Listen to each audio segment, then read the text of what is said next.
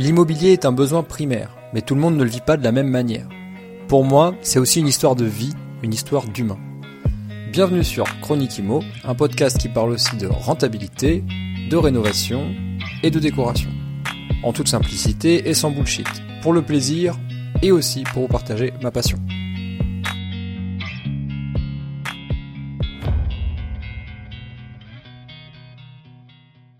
Salut à toi et bienvenue dans un nouvel épisode de Chronique Imo, j'espère que tu vas bien. Aujourd'hui un épisode où on va voir sur le ring s'affronter le crowdfunding immobilier versus le vrai immobilier et tu vas voir pourquoi j'avais envie de te faire un épisode spécial. Euh, c'est quand même beaucoup dû à ma propre expérience, mais euh, il y a aussi des indicateurs qui euh, me semblent être pertinents, que j'ai envie de t'apporter dans tes oreilles aujourd'hui, parce que je me dis que si tu te poses la question de savoir est-ce que je dois faire du crowdfunding immobilier ou du crowdlending d'ailleurs, c'est une autre façon de, de financer de l'immobilier, je vais rentrer dans le détail juste après, versus acheter un bien immobilier, même petit, ou plus gros, ou un immeuble, ou quoi que ce soit, ben, peut-être que si tu t'es déjà posé la question, ou est-ce que tu dois faire les deux, ben, à la fin de cet épisode, normalement, tu devrais avoir quelques réponses. Donc, avant d'aller plus loin dans cet épisode, je voulais juste euh, te dire que j'ai remis en description euh, les, deux, euh, les deux ressources gratuites que j'ai mis à disposition, à savoir, le premier, c'est le tableau pour pouvoir estimer grosso modo à peut-être à 10 ou 15% près le coût de tes travaux. Euh, si tu fais une visite et qu'il y a des travaux à faire, bah, tu n'as plus qu'à remplir le tableau pour savoir à peu près combien ça va te coûter. Ça comprend aussi les meubles d'ailleurs, et j'ai rajouté euh, des liens directs pour aller vérifier euh, les meubles sur différents, magasins en ligne. Il y a Casto, il y a Leroy Merlin, il y a Ikea, il y a But, il y a Conforama, il y a Amazon, enfin il y a tout un tas de, il y a tout un tas de marques et avec les liens directs, donc ça te permet aussi de comparer ce que tu peux avoir besoin. Et la deuxième ressource que j'ai remis en description, euh, c'est un article, un article que j'ai rédigé pour un, pour un cabinet de gestion de patrimoine privé dans les produits euh, euh, palpables. et ils ont évidemment des conseils à donner sur bah, l'immobilier à leurs clients. Et ils avaient fait appel à moi pour un, comment dire, pour un, un article. à la base, ils m'ont sollicité pour un article sur euh, le nouveau DPE et l'impact que ça peut avoir sur le coût des rénovations pour les investisseurs immobiliers, euh, surtout les particuliers, hein, ceux qui, euh, achètent entre 1 et 5 biens. Et du coup, ça s'est transformé en un guide, donc beaucoup plus complet qu'un article en réalité. Et la période contractuelle étant terminée avec bah, ce, cabinet, j'ai le plein droit sur le, sur le document que je te mets en ressources libres euh, donc en description. Voilà. Je voulais juste dire aussi à ceux qui écoutent l'épisode et qui n'ont pas encore mis une note sur les épisodes euh, précédents ou enfin sur, sur les plateformes de podcast, n'hésitez pas, s'il vous plaît, à aller mettre une petite note avec un petit commentaire ou quoi. Parce qu'en fait, ça permet au podcast d'être encore mieux référencé et de toucher encore plus de monde. Et donc, du coup, euh, par effet de ricochet, peut-être aider encore plus de monde. Voilà, et donc allez, c'est parti. Donc cette intro est déjà beaucoup trop longue, donc on va parler, euh, on va parler de choix. On va parler de pourquoi l'investissement immobilier en crowdfunding, crowdlending, c'est forcément vraiment différent que le vrai immobilier tel que moi je l'appelle, c'est-à-dire l'immobilier où tu vas acheter ton petit bien, tu vas le toucher, tu vas le visiter, tu vas faire tes calculs, etc. et tu vas l'acheter en pleine possession. Donc je vais rentrer dans le détail, mais quand on parle d'investissement en réalité, euh, en investissement immobilier, au repas de famille du dimanche midi avec euh, tonton Michel et tata Monique, euh, il y en a. le problème de tonton Michel et tata Monique, c'est qu'ils ont eu une expérience qui est euh, propre et qui est quelque chose qui n'est pas forcément euh, euh, comment corrélé avec ce que toi tu aimerais faire dans l'immobilier. Donc c'est certainement très intéressant de savoir ce qu'ils ont fait, mais c'est pas les 500 euros de SCPI que Tata Monique a mis à la banque et les 2000 euros de crowdfunding que tonton Michel a mis il y a 5 ans dans une plateforme obscure qui qui, vont t'aider en fait à prendre, à faire de meilleurs choix ou qui vont t'aider à mieux comprendre l'investissement immobilier à l'échelle où toi t'aimerais le faire. D'ailleurs, toi, euh, toi qui bouffes des, des contenus euh, en podcast, en vidéo YouTube, en, formation peut-être, en, en, livre, enfin, toutes les ressources disponibles sur, sur ce sujet-là, peut-être que toi tu écoutes des, des choses qui sont plus justement orienté vers de l'investissement réel. Donc réel, c'est quoi? Je vais rentrer un peu plus en détail juste après, je vais développer, mais l'investissement réel tel que par exemple moi je le fais. Ben, en tout cas, discuter avec des gens qui ont ce genre d'expérience, c'est pas inintéressant, mais c'est juste que ça te met certainement sur une autre route euh, complètement différente euh, de, de ton objectif principal, et ça te met sûrement le doute en fait, tout simplement. Ça te met le doute et c'est normal, donc il n'y a pas de souci avec ça. Et l'idée c'était peut-être de, dans cet épisode que tu puisses euh, avoir aussi mon feedback à moi, qui, qui est en fait un investisseur immobilier euh, tout à fait classique. Hein. C'est-à-dire que moi j'investis dans de la pierre euh, euh, physique, je me déplace, je fais mes visites, je fais mes budgets, je rencontre des gens, je crée un réseau, j'accumule de l'immobilier, je mets en location, je prends des loyers. Bon bah ça c'est l'investisseur tel que moi je l'imagine. Et puis il y a aussi cet autre spécimen d'investisseur qui lui va être ultra dilué, et je vais rentrer dans le détail juste après, mais qui lui a pas du tout envie d'avoir à, gérer toutes ces interactions dont je viens de parler euh, en amont, et qui préfère juste euh, acheter ce, que j'appelle moi des titres, euh, au contraire, à l'inverse de l'investisseur déjà évoqué, lui il va acheter des titres en fait, il va acheter du papier, il va acheter des, droits en quelque sorte, mais il va pas vraiment acheter de l'immobilier. Donc bref, laisse-moi revenir sur, sur, sur ce genre de projet. je, vais, je vais te parler de, de mon, de mon expérience, de ce que j'ai vécu, c'était en 2014, c'était fin 2014, début 2015. Je vais, je vais t'expliquer un petit peu ce qui m'est arrivé. Euh, et, ensuite, ce que je vais faire, c'est que je vais essayer d'être proactif pour te filer des, feedbacks précis sur des sujets que je connais. Donc tout ce que je connais pas, donc il y a tout un tas d'autres choses à dire évidemment. J'ai listé uniquement ce que je connaissais. Donc il y a des choses que je connais pas, et tes questions seront les bienvenues pour un prochain épisode où je pourrai du coup y répondre. Donc déjà, ce que je voulais dire, c'est qu'un investisseur réel, euh, c'est évidemment un, bien, immobilier que tu posséderais en pleine propriété avec tous les droits, euh, c'est-à-dire le fruit et l'usufruit, le fructus et l'usufruit, et que tu as acquis seul ou en, association avec des proches, mais bon, tu as compris, quelque chose que toi tu as acheté, et que tu peux donc du coup toucher des loyers. Donc le loyer plein, L'idée, c'est ça, en quelque sorte, ma définition d'un investisseur en immobilier réel. Loin de moi l'idée d'offenser toutes les personnes qui ont fait du crowdfunding, du crowdlending, de l'achat en participation et les plateformes euh, de crowdfunding d'ailleurs qui écouteraient ce podcast. Euh, je tiens à dire que c'est aussi très bien. C'est juste pas ma vision de l'investisseur immobilier. Maintenant, euh, bon, tu te vexes, tu te vexes, je m'en fous quoi. à un moment donné, je m'en tape. Je voulais juste faire un petit disclaimer en mode j'ai rien contre vous les gars, c'est très bien ce que vous faites, c'est juste complètement différent. À mon avis, un investisseur immobilier qui a des ambitions, euh, comment dire, euh, des ambitions qui pourraient driver en fait professionnellement sa vie, il va pas investir en crowdfunding quoi. par contre, si il a, il a envie d'être complètement passif, complètement, comment dire, inexistant en fait dans les projets, juste être financeur, donc mettre son argent, récupérer euh, récupérer du cash à un moment donné. D'ailleurs, c'est sur le un moment donné qu'on discutera tout à l'heure, de quand est-ce que c'est. Euh, bon, bah c'est ok. Si tu as un, métier qui te, qui te convient pleinement, euh, que tu es heureux comme ça, que tu as une famille et que tu n'as pas le temps, ni quoi que ce soit, bon, bah tu seras ok de mettre tes quelques dizaines ou quelques centaines d'euros par mois dans des projets. Et voilà. Mais je reviendrai sur ça tout à l'heure. Donc moi, mon histoire, c'est quoi? C'est que, comme tu le sais, en 2011, euh, je, 2012, pardon, 2000, non c'est ça, 2011, je trouve un, immeuble, euh, un immeuble euh, qui est un ancien moulin en fait du 17e qu'on achète à plusieurs en indivision avec des, avec des copains qu'on achète, qu'on rénove, et plus tard, moi, je revendrai. Je revendrai, on revendra tous à un moment donné, mais je revendrai en premier euh, mes lots. Je dis mes lots parce qu'en fait j'ai acheté plusieurs lots, j'en ai fait un grand appart, etc. Euh, pour que ça soit un peu euh, un, produit un peu clé en main, meublé, magnifique, un peu haut de gamme. Donc je le revends. Et cette plus-value que j'ai faite, donc mes 50, 50 000 premiers euros, je l'ai divisé en plusieurs parties et je me suis gardé 10 000 euros de liquidité. Et les gens pensent que j'ai flambé mes 10 000 euros, mais en fait c'est pas exactement ça. Euh, enfin, il y avait un peu plus peut-être, mais je ne me, rappelle plus. Euh, mais il y a 10 000 euros que j'ai gardés euh, et que j'ai que j'ai pas remis directement en immobilier, en projet immobilier physique du coup, mais en titres. Et donc ces titres, je les dilué sur plusieurs plateformes où j'ai acheté soit des parts de SCI, soit des parts de SAS, etc. et c'était pour la plupart du crowdfunding immobilier.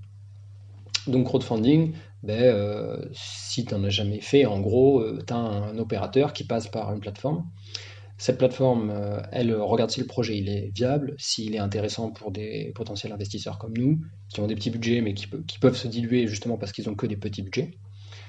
Et ils te disent, bah, tu peux acheter à partir de 100 euros, 500 euros, 1000 euros, 2000 euros, etc. Donc moi j'ai fait que des petits coups comme ça, j'en ai fait euh, peut-être 6 euh, ou 7.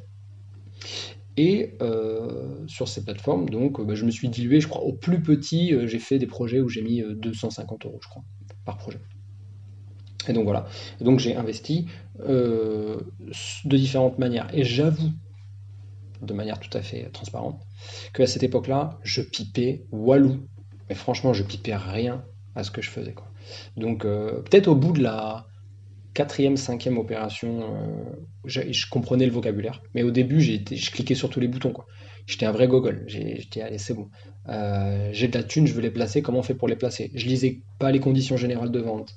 Euh, je, je, lisais pas tous les, petits astérix, etc. Et du coup, j'ai placé de l'argent. Évidemment, j'en ai un peu perdu.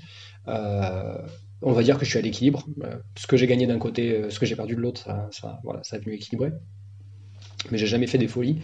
Et cet épisode, il a juste nature à, encore une fois, comme je l'ai dit tout à l'heure dans le disclaimer, pas pointer du doigt, mais juste à te dire, ok, ça dépend quel type d'investisseur tu es, mais moi j'aime bien garder la main. je me suis rendu compte qu'en fait, si j'avais pas la main, moi, sur le projet, si j'avais pas trouvé le bien, pas fait mes calculs de renta, mes calculs d'estimation de travaux, mes devis, etc., ben en fait, je suis quand même très très peu intéressé par le produit, au final. Donc, euh, ben, euh, c'est peut-être pour ça que je lisais pas vraiment les petites lignes et que j'ai un peu mis de l'argent. Je me suis dit, ouais, cet argent, je l'ai. Je l'ai gagné. Je considère que euh, les 42 euh, ou les 43 000 euros restants, je les mettrai dans des projets bien précis que j'ai choisi moi. Et ça, ben, j'ai un peu le droit, un peu comme au loto, quoi. J'ai un peu le droit de me dire, ouais, si je les perds, je les perds, quoi. Même si je pense que fondamentalement, ça m'aurait fait chier de les perdre. Mais j'avais un peu cette, je pense, ce point de vue-là à l'époque. Donc on est en 2014. J'ai vendu en fait mon appartement. et cet argent, je l'ai attribué donc sur différents projets. Et en fait, dès le premier projet financé, euh, euh, j'ai commencé à être frustré. Dès les premiers projets, je me suis rendu compte qu'en fait, euh, j'avais très peu d'informations. Comparé à un bien que j'aurais été, comment dire, chassé moi-même, ou qu'un un, agent m'aurait apporté, j'avais au final assez peu d'informations et j'ai investi que par le prisme de la rentabilité donnée. Et donc, du coup, c'était des projets, si je me rappelle bien, qui étaient entre 8,5 et 13%. À l'époque, il y en avait beaucoup, des, 10, 11, 12%, il y en avait beaucoup. Euh, et je m'en rappelle d'un, d'ailleurs, qui a été à la casse. Euh, donc à la casse, ça veut dire euh, qui a, été en défaut de paiement. Sur lequel il y avait une hypothèque, donc au final, je crois que trois ans et demi après, on a recouvré nos, on a recouvré ben, notre argent, mais sans les intérêts. et bon, il y, a eu deux, trois casses quand même. Hein. Donc au final, presque, enfin il y a eu 40% de cas, je crois, sur les dossiers que j'ai fait. Et euh, donc du coup, qu'est-ce que je voulais dire par là? Oui, voilà, euh, qu'à l'époque, en fait, il y avait, euh, c'était le début. Il hein, faut se dire qu'en 2014-2015, c'était le tout début des plateformes de crowdfunding. Il y en avait peut-être, enfin peut-être pas le tout début, tout début. Il y en avait peut-être qui avaient fait leurs preuves, mais il y avait que 5-6 opérateurs. Hein, tu tapais sur Internet, alors que là aujourd'hui, des, plateformes de crowdfunding, crowdlending, il y en a, il y en a plein. D'ailleurs, c'est important de le dire. C'est quoi la différence entre les deux? Crowdlending, c'est j'ai encore un projet en cours d'ailleurs. Enfin, c'est pas un projet en cours, c'est un projet fini. Euh, c'est une auto-école que j'ai dans le nord, euh, à Villeneuve-d'Ascq, je crois. Enfin, c'est à côté de Lille, bref. C'est une auto-école que je possède avec euh, plusieurs autres investisseurs. Où on s'est constitué en SCI et en fait, on a tous mis de l'argent. Et donc, c'est le seul projet où j'ai laissé l'argent de ces 10 000 euros. Je crois que j'avais mis 2500 euros ou un truc comme ça. Et aujourd'hui, la valeur de mes parts, donc c'était 1 euro une part, je crois, ou 2 euros une part, je ne me rappelle plus. Aujourd'hui, la valeur de mes parts, elle est à 3600 et quelques euros. Donc, euh, donc c'est pour ça que je l'ai gardé. C'est parce que vraiment, c'est un projet qui a vraiment bien fonctionné et c'est du crowdlending. Et tout ce qui était en crowdfunding, j'ai retiré pour récupérer l'argent. Euh, pour ceux où il n'y a pas eu de défaut de paiement, évidemment. ceux où il y a eu des défauts, j'ai juste attendu et ensuite, à la fin, euh, quand tu es en procédure, en fait, quand, quand tu es en attente de recouvrement, bah, en réalité, euh, on te renvoie l'argent un beau jour et tu reçois un recommandé pour t'expliquer que le projet a été euh, racheté par les créanciers. Euh, et donc, du coup, pour le crowdlending, je l'ai laissé parce qu'en fait, crowdlending, ça veut dire lend, donc prêter. tu prêtes ton argent et en fait, tu deviens une banque. Donc en fait, tu es une banque, tu prêtes ton argent et tu récupères plus tard.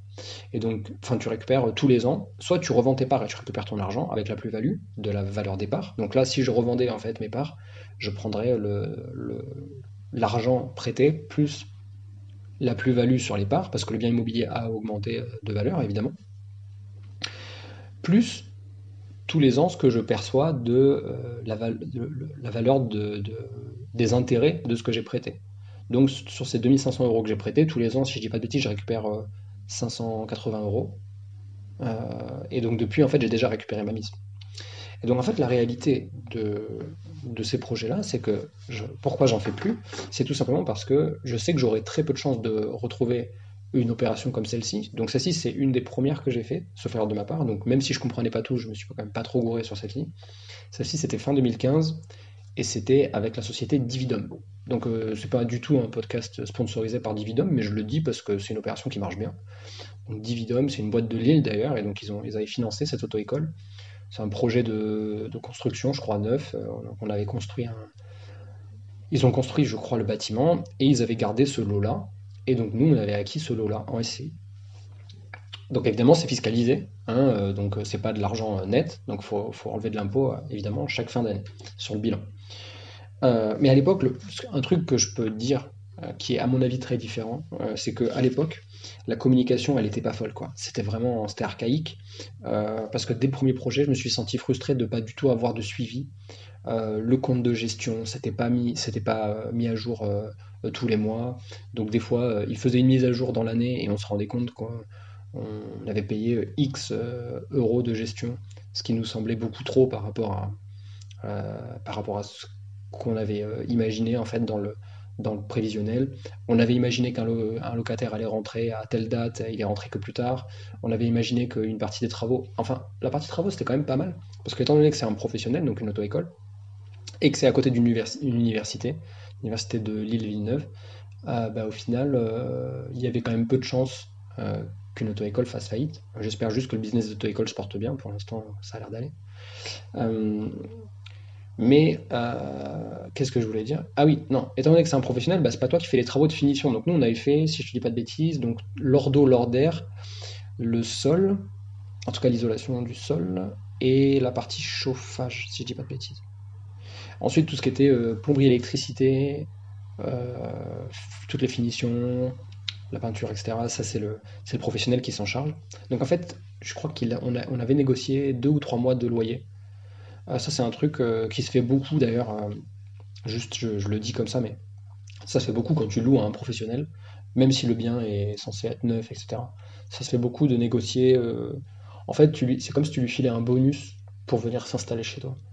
Tu lui fais genre pas payer 3 mois de loyer, 2-3 mois, mais il te paye quand même une garantie, hein, un dépôt de garantie de, 6 mois ou, de 1 an, ça va dépendre de l'activité. Il y, a même des entreprises qui ne donnent que 3 mois de dépôt de garantie.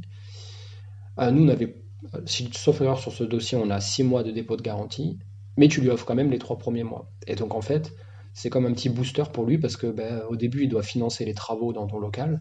Donc déjà, il sort de l'argent avant, même d'avoir rentré des clients, avant même d'avoir rentré des, jeunes qui payent leur permis et leurs heures de conduite. Ben, nous, il avait déjà sorti, euh, je sais pas, peut-être 10 000 euros euh, pour, euh, pour le dépôt de garantie, plus peut-être 10 ou 15 000 euros pour finir les travaux dans le local. Donc bref, à l'époque, c'était euh, ce qui m'avait frustré, c'était le manque de communication parce que je crois que pendant les 8-9 premiers mois, on était dans le flou total. Les investisseurs, on savait absolument pas où notre argent était parti. Il n'y avait pas de photos, ou alors les 3-4 photos qu'on avait, c'était des photos 3D, euh, des, espèces de, projections de projets, mais absolument rien de concret. Euh, et Dividum eux-mêmes ont fait des gros gros efforts entre à l'époque et maintenant. ils ont réorganisé leur plateforme, leur site internet, l'accès aux, aux différents groupes d'investisseurs. Donc à chaque fois qu'il y a une SCI sur leur projet qui est monté, ben, ils font une, plateforme à part entière pour la SCI. Enfin pas une plateforme, mais comment dire, une espèce de, d'espace euh, privé où tu peux te connecter et voir. Mais c'était waouh, c'était un truc euh, très archaïque, très très archaïque. Et donc tu peux euh, en fait, la, problématique avec ça, et c'est ce que j'ai rencontré, c'est que sur ces 10 000 euros, à un moment donné, j'avais plus l'argent il était dilué dans tellement de projets que je me souvenais plus en fait. je savais plus où était l'argent. Pour certaines plateformes, je devais, à chaque fois que je me connectais, je devais renouveler mes mots de passe parce que j'avais tellement de mots de passe à gauche, à droite, et des fois tu peux pas mettre les mêmes mots de passe, etc. Euh, du coup, je n'arrivais plus à me connecter. L'argent, il dormait en fait. Il dormait, il était perdu. Et euh, la problématique avec ça, c'est que tu te dilues tellement à un moment donné en faisant ce genre d'achat de titres immobiliers. C'est des titres immobiliers, mais ce n'est pas vraiment l'immobilier. Euh, ben que tu sais plus où est-ce que tu investis. Euh, et quand je dis que tu possèdes pas vraiment l'immobilier, je le crois fondamentalement, surtout si tu as aidé à prêter euh, pour un emprunt euh, bancaire.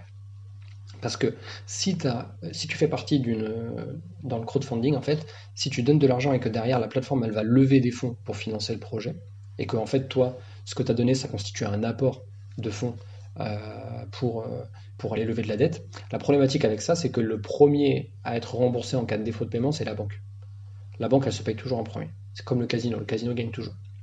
Et donc du coup, euh, ben, en cas de litige, en cas d'impayé, et donc du coup derrière de créanciers, de recouvrement des créanciers, et que le tribunal annonce euh, la fermeture de la société, le rachat par les créanciers, etc.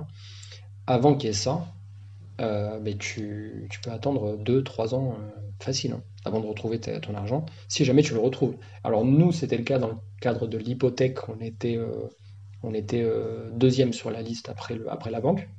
Heureusement d'ailleurs. Pour certains projets, euh, tu n'as pas d'hypothèque. C'est devenu extrêmement rare, je crois même quasiment impossible.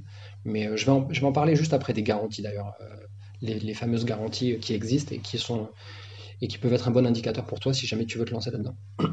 Du coup, j'étais tellement dilué.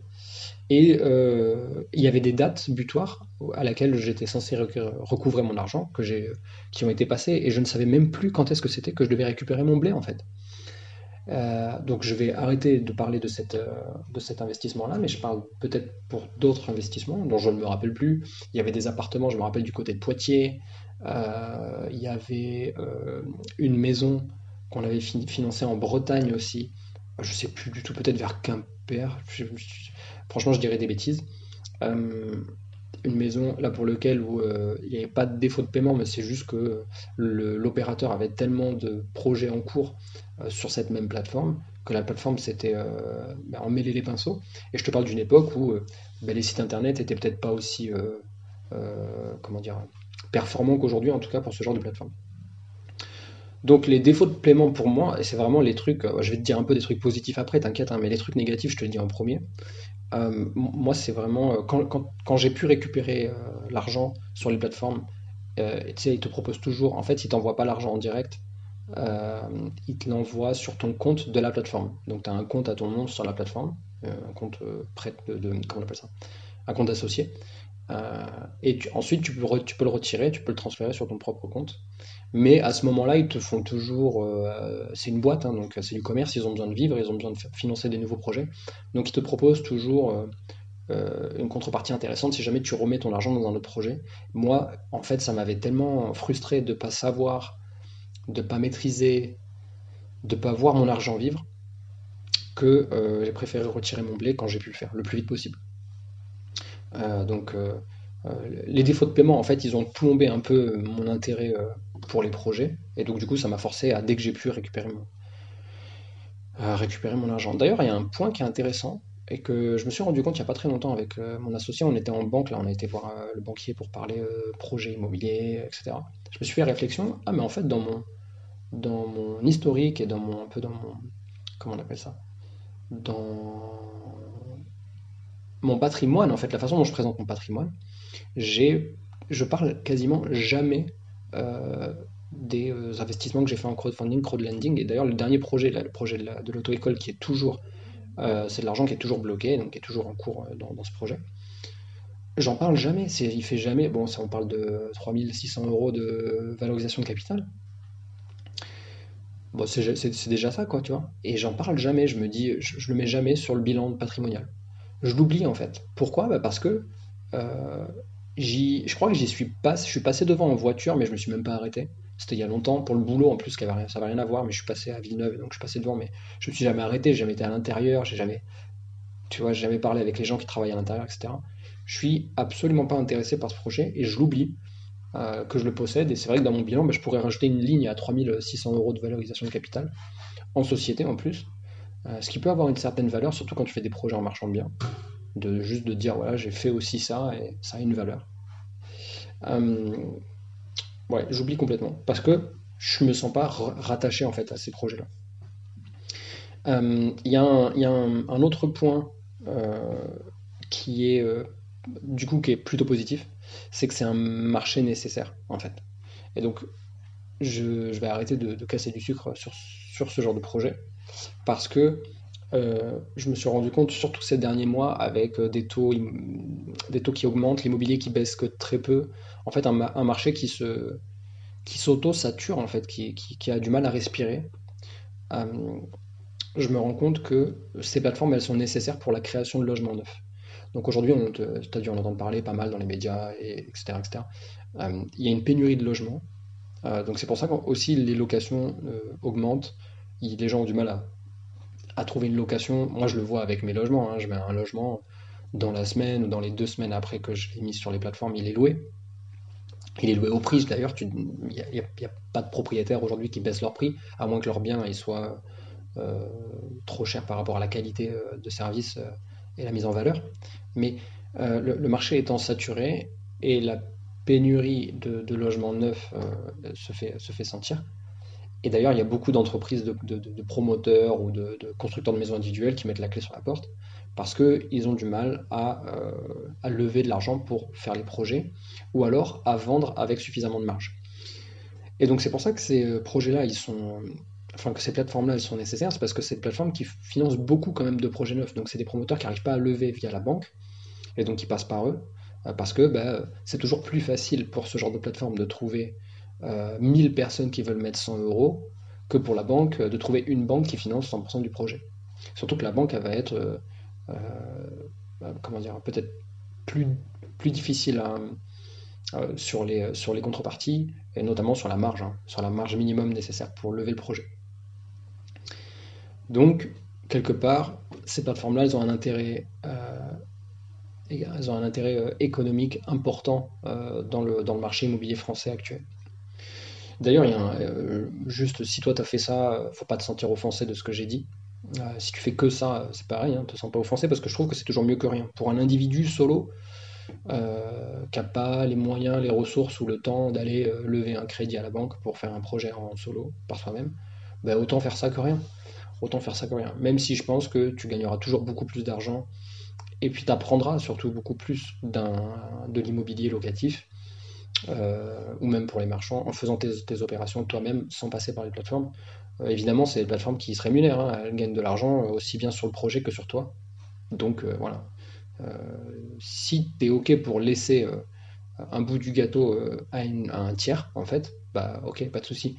Mais par contre, si tu es du style à vouloir récupérer le gâteau pour toi tout seul, même si c'est un petit gâteau, bah imagine un gâteau plus un gâteau plus un gâteau, hein, ça fait déjà trois projets. Donc voilà ce qu'on peut dire sur ce, genre de, projet. Heureusement, la plupart des fonds quand même sont garantis. Ça, c'est un autre truc que je voulais dire. Maintenant, les plateformes, elles font vachement gaffe. Il y a plusieurs types de garanties sur les projets. Il y a euh, tout ce qui est hypothèque et fiducie. Donc ça, c'est les meilleures garanties et souvent elles peuvent être, elles peuvent être cumulées. Euh, à l'époque où moi je te parle 2014-2015, il y avait des projets qui étaient juste euh, financés avec un, comment dire, avec une garantie personnelle. En fait, le, porteur de projet, il arrivait, il disait Ouais, moi je suis caution personnelle. Donc, soit il était marchand de biens, soit un petit promoteur. Il disait Je suis caution personnelle, donc moi, euh, la maison de ma femme et mes enfants, euh, voilà. Donc, euh, si jamais ça, capote, vous pouvez me prendre ma maison. Sauf qu'en réalité, le mec, il montait plein de projets sur toutes les plateformes. Et en fait, sa caution personnelle n'avait plus vraiment de valeur, puisque s'il l'engageait partout, certes, ça peut être accepté, mais est-ce qu'il y a vraiment quelque chose S'il est en défaut de paiement partout, une fois qu'on a vendu sa maison, il n'y a plus d'argent. Donc la caution personnelle, en fait, c'est vraiment une, c'est une fausse bonne idée. Et il ne faut pas aller sur des projets où il n'y a pas au minimum une hypothèque, au mieux du mieux une hypothèque plus une fiducie. Euh, je ne vais pas expliquer ce que c'est une fiducie, déjà je le ferai mal, euh, mais c'est un peu... Euh, c'est un véhicule en fait, c'est une société qui permet de, prendre la main sur la société et le porteur de projet ne, peut pas avoir de, décision en fait. J'expliquerai ça dans un autre épisode, c'est pas le moment. Mais si tu as hypothèque plus fiducie, plus caution personnelle, plus une GAPD, par exemple, garantie, de, garantie à première demande, euh, bon, bah alors là, c'est des, super projets, euh, avec, euh, en plus, si possible, un projet rentable, c'est-à-dire à minimum 6-7% sur une plateforme. Aujourd'hui, ça devient rare, hein, des projets à 10%, de toute façon, faut pas, faut pas se leurrer. donc si tu as tout ça, bah, tu peux y aller. Si c'est uniquement pour... comment dire pour te diluer si tu as déjà de l'immobilier, du vrai immobilier. Mais moi, mon conseil, c'est vraiment fais du vrai immobilier. finance un premier projet, tu verras comment tu te sens avec ça. Après, si vraiment tu es mal à l'aise, tu pensais que c'était fait pour toi, en fait c'est pas fait pour toi, t'as pas kiffé, etc. Bon ben ok, il n'y a pas de sujet, il n'y a pas de débat, tu passes à autre chose. Mais voilà, en conclusion, moi je te dirais, euh, faire ce type de projet, c'est juste accepter d'être passif, ultra passif, voire même inexistant, d'être ultra dilué, et d'être le dernier au courant en fait quand il se passe quelque chose dans, sur ton, avec ton, investissement. Il faut accepter que tu seras le dernier au courant et que dans beaucoup de cas, tu seras le dernier à récupérer ton argent. Euh, et si c'est ça que tonton Michel et, tata Monique font, ben, moi je trouve que franchement à, stress équivalent, euh, à intérêt équivalent, voire même, même plus d'intérêt, autant acheter des, actions totales, euh, des actions à dividendes. Quoi. Tu ouvres un PEA, tu achètes que du total, t'es refait. Quoi. Tu prends total Sanofi et voilà, tu te fais plus chier avec, avec des, des, problèmes. Alors évidemment, si le monde s'écroule, tout le monde s'écroule. Total et Sanofi aussi. Mais en vrai de vrai, euh, faire de l'immobilier juste en faisant du crowdfunding ou du crowdlending, moi je considère que ça fait pas de toi un investisseur immobilier. Même si fondamentalement, yes, tu as pris ton argent, tu l'as investi, tu es investisseur. Tu achètes quoi? De l'immobilier, donc tu es investisseur immobilier. D'accord. Mais c'est quand même fondamentalement différent euh, d'acheter réellement de l'immobilier. Et donc c'était ce message-là que je voulais faire passer euh, dans l'épisode du jour. J'espère que ça t'aura plu. Euh, tu as toujours donc les ressources gratuites qui sont euh, en description. Et s'il te plaît, pour faire continuer, pour faire grandir le podcast et continuer à faire un épisode toutes les semaines, voire peut-être plus bientôt, parce que j'ai, il y a plein de choses qui vont arriver de toute façon pour 2024, mais on en rediscutera. pour, pour continuer à, faire croître l'épisode, il faut laisser des notes, il faut laisser des petits, des petits avis sur ta plateforme de podcast préférée. Donc s'il te plaît, n'oublie pas de faire ça. Quant à moi, je te dis à la semaine prochaine. Ciao, ciao.